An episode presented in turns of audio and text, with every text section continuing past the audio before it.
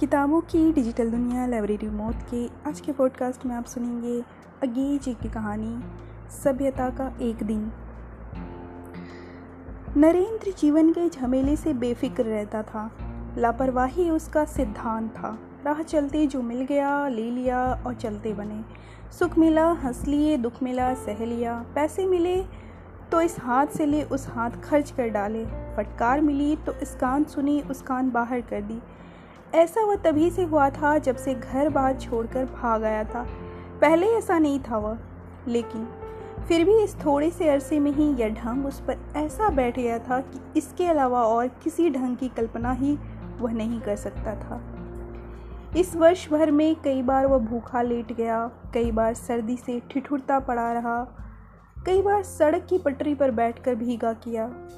लेकिन क्या उसे कभी उस पीछे छूटे हुए घर की याद आई? कभी नहीं। ऐसे समय में दार्शनिकता के झोले में अपने को छिपा लेता, कुछ गा गुनगुना लेता और बस ठीक रहता, बेफिक्र रहता। बेफिक्र ही नहीं, लापरवाह रहता। आज सवेरे वह बेफिक्र ही नहीं, खुश था। उसकी जेब में एक रुपया था। यह सोचने की उसे ज़रूरत नहीं थी कि वह कैसे वहाँ पहुँचा है, वहाँ पहुँचना चाहिए था या नहीं। वह रुपया था और नरेंद्र की जेब में था। बस इतना काफ़ी था। नरेंद्र दोनों हाथ जेब में डाले। एक में रुपया थामे, सीटी बजाता हुआ शहर की मुख्य सड़क पर चला जा रहा था। मन में कोई विचार नहीं था। केवल सीटी के गीत पर ताल देती हुई संतोष की लहर थी। तभी नरेंद्र ने सुना, एक रेडियो कंपनी के भीतर से रेडियो चिल्ला रहा है। अपना भी विज्ञापन कर रहा है और अन्य चीज़ों का भी। इन नियामतों में एक है कैलिफ़ोर्निया के आड़ू।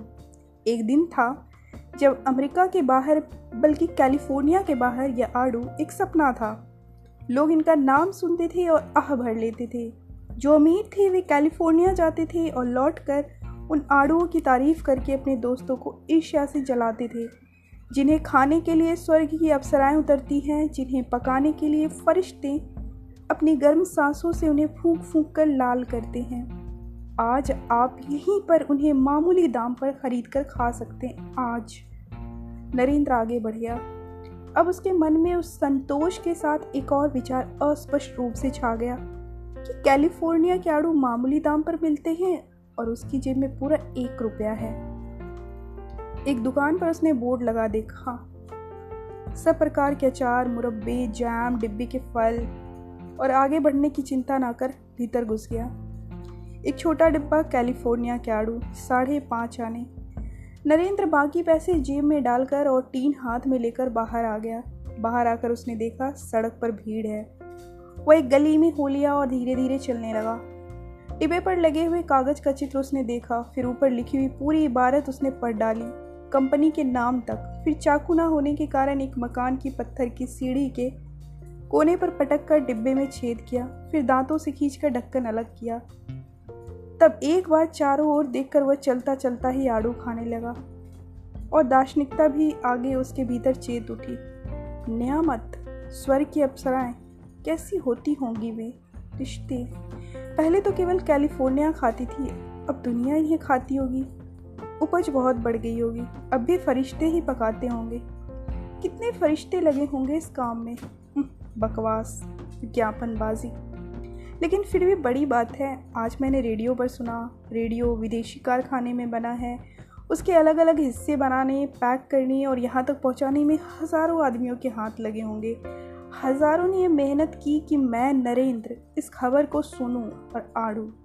कैलिफ़ोर्निया में तोड़े गए, छांटे गए, पकाए गए, गिने गए, तोले गए, डिब्बे में डाले गए, जिसके लिए डिब्बे का कारखाना बना। मोटर में लद कर स्टेशन आए मोटर का कारखाना काम आया। रेल में लदे, जहाज़ में लदे, लोहे के कारखाने काम में आए। ढालने की मशीनें मशीनें काम में आई, बिजली घर काम में आए, कील बनाने वाले, पूजे बनाने वाले, रस्से बनाने वाले, झंडे बनाने वाले, नारवे बनाने वाले।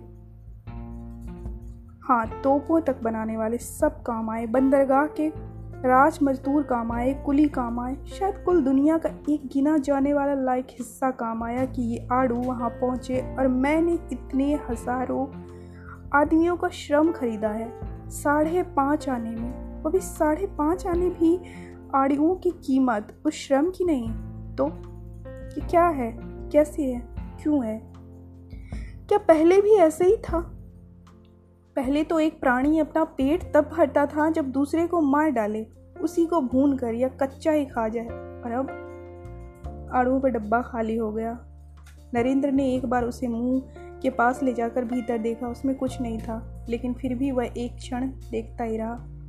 ये सब विज्ञान की देन है। विज्ञान से ही रिद्धि मिलती है और सुख। असल में ये सब सभ्यता की देन है। सभ्यता ने ही विज्ञान दिया है। सभ्यता ही इस दुनिया को सहयोग में चला रही है। सभ्यता? नरेंद्र ने एक सांस लेकर टीन फेंक दिया। उसके गिरने की आवाज़ ने मानो फिर कहा, सभ्यता?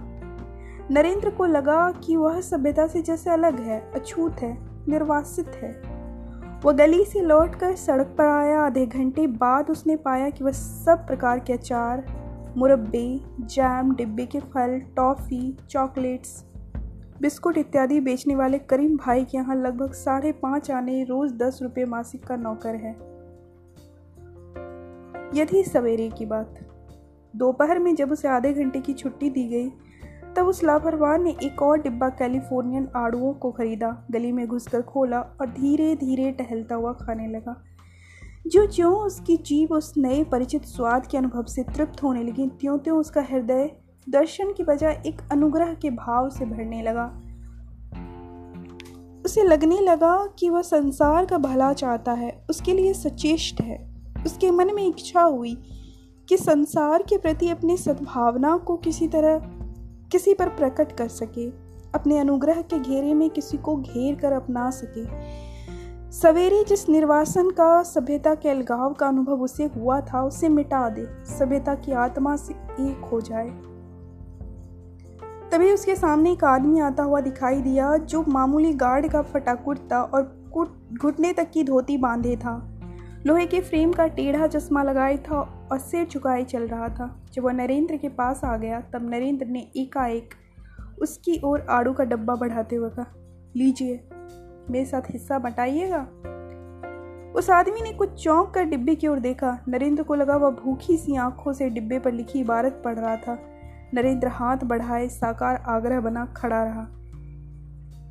एकाएक उस व्यक्ति ने कुछ पीछे हटकर कहा, तुम्हें शर्म नहीं आती कि देश का रुपया विदेशी माल पर उड़ा रहे हो और वह भी गैर ज़रूरी माल पर मेरी स्वाद लोलुपता के लिए?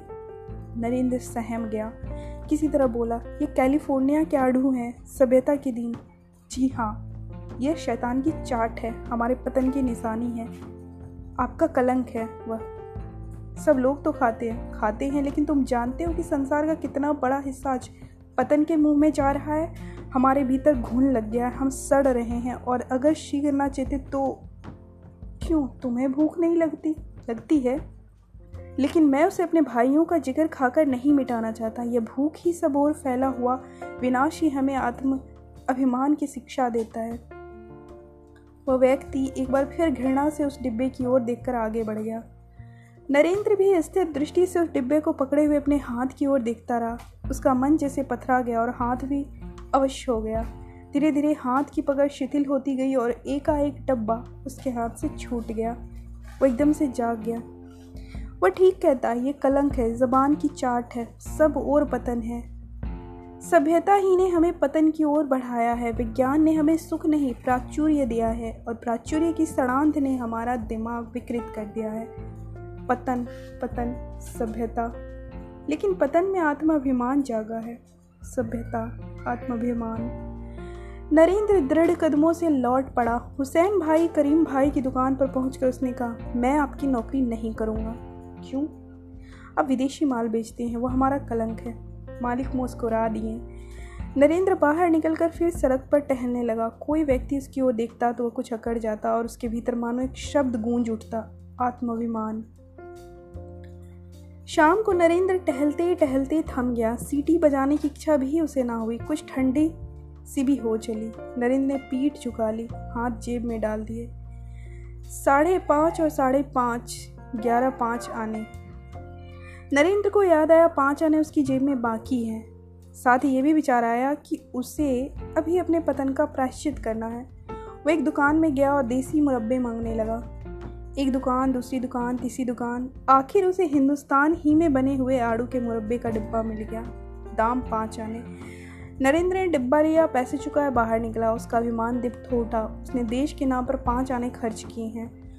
पाँच आने जो उसके अंतिम पाँच आने थे, जिनके जाने में उनकी जेब खाली हो गई थी। अब वह गली में नहीं गया। जितना अभिमान उसमें भर रहा था, उसके लिए गली बहुत तंग जगह थी। वह सड़क पर ही एक दुकान के बाहर तख्त पर बैठ गया और डिब्बा खोलने लगा। मुरब्बा खाकर, उंगली चाटकर, डिब्बे भीतर झाँक कर उंगली फिर उसमें फिराकर और मुँह में डालकर, ओट चूस कर अंत में नरेंद्र ने डिब्बा फेंक दिया। डिब्बा खनखनाता हुआ लुढ़कता गया, नाली में गिरा, शांति हो गई। एक ओर से एक लड़का दौड़ा हुआ है उसने डिब्बा उठाया झटक कर नाली की कीचड़ झाड़ दी और चलने को हुआ। दूसरी ओर से दो लड़के निकले, पहले से डिब्बा छीनने की कोशिश में लगे। तीसरी ओर से एक नंग धड़ंग मैला बच्चा निकला और ललचाई आँखों से डिब्बे की ओर देखने लगा। चौथी ओर से कद में कुछ बड़ा लड़का निकला, अधिकार के स्वर में बोला, हटो, और डब्बा छीन कर बोला, अरे, ये तो जैम का डब्बा है।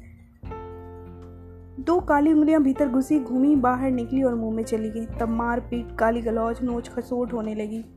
डिब्बे में कुछ नहीं था, उन शरीरों में भी कुछ नहीं था, लेकिन कुछ चीथड़े इधर उधर गिरे, कुछ नोचे हुए बाल, कुछ मैला रक्त। नरेंद्र देखता रहा, उसका हृदय ग्लानी से भर गया, क्या यही है हमारा आत्माभिमान? यही है हमारी सभ्यता? नहीं, सभ्यता ने हमें कुछ नहीं दिया, विज्ञान नहीं दिया, सुख नहीं दिया। वह क्रियाशीलता भी नहीं दी, जिसे प्राचुर्य आता है, आत्मगौरव नहीं। वह पतन ही दिया, जिसे अभिमान जागता है। सभ्यता ने हमें कुछ नहीं दिया दिया है दिया है, यह यह यह। एकदम से नरेंद्र को जैसे किसी ने थप्पड़ मार दिया हो। भूतकाल में से एक आग की लपट सी निकली जो दार्शनिकता को, बेफिक्री को, लापरवाही को भस्म कर गई। उसे याद आया कि उसके घर वाले भी हैं जिन्हें वह छोड़ आया है। उसके भाई बहन क्या वे ऐसे होंगे? उसकी स्त्री, क्या वह ऐसी ही संतान की माँ होगी?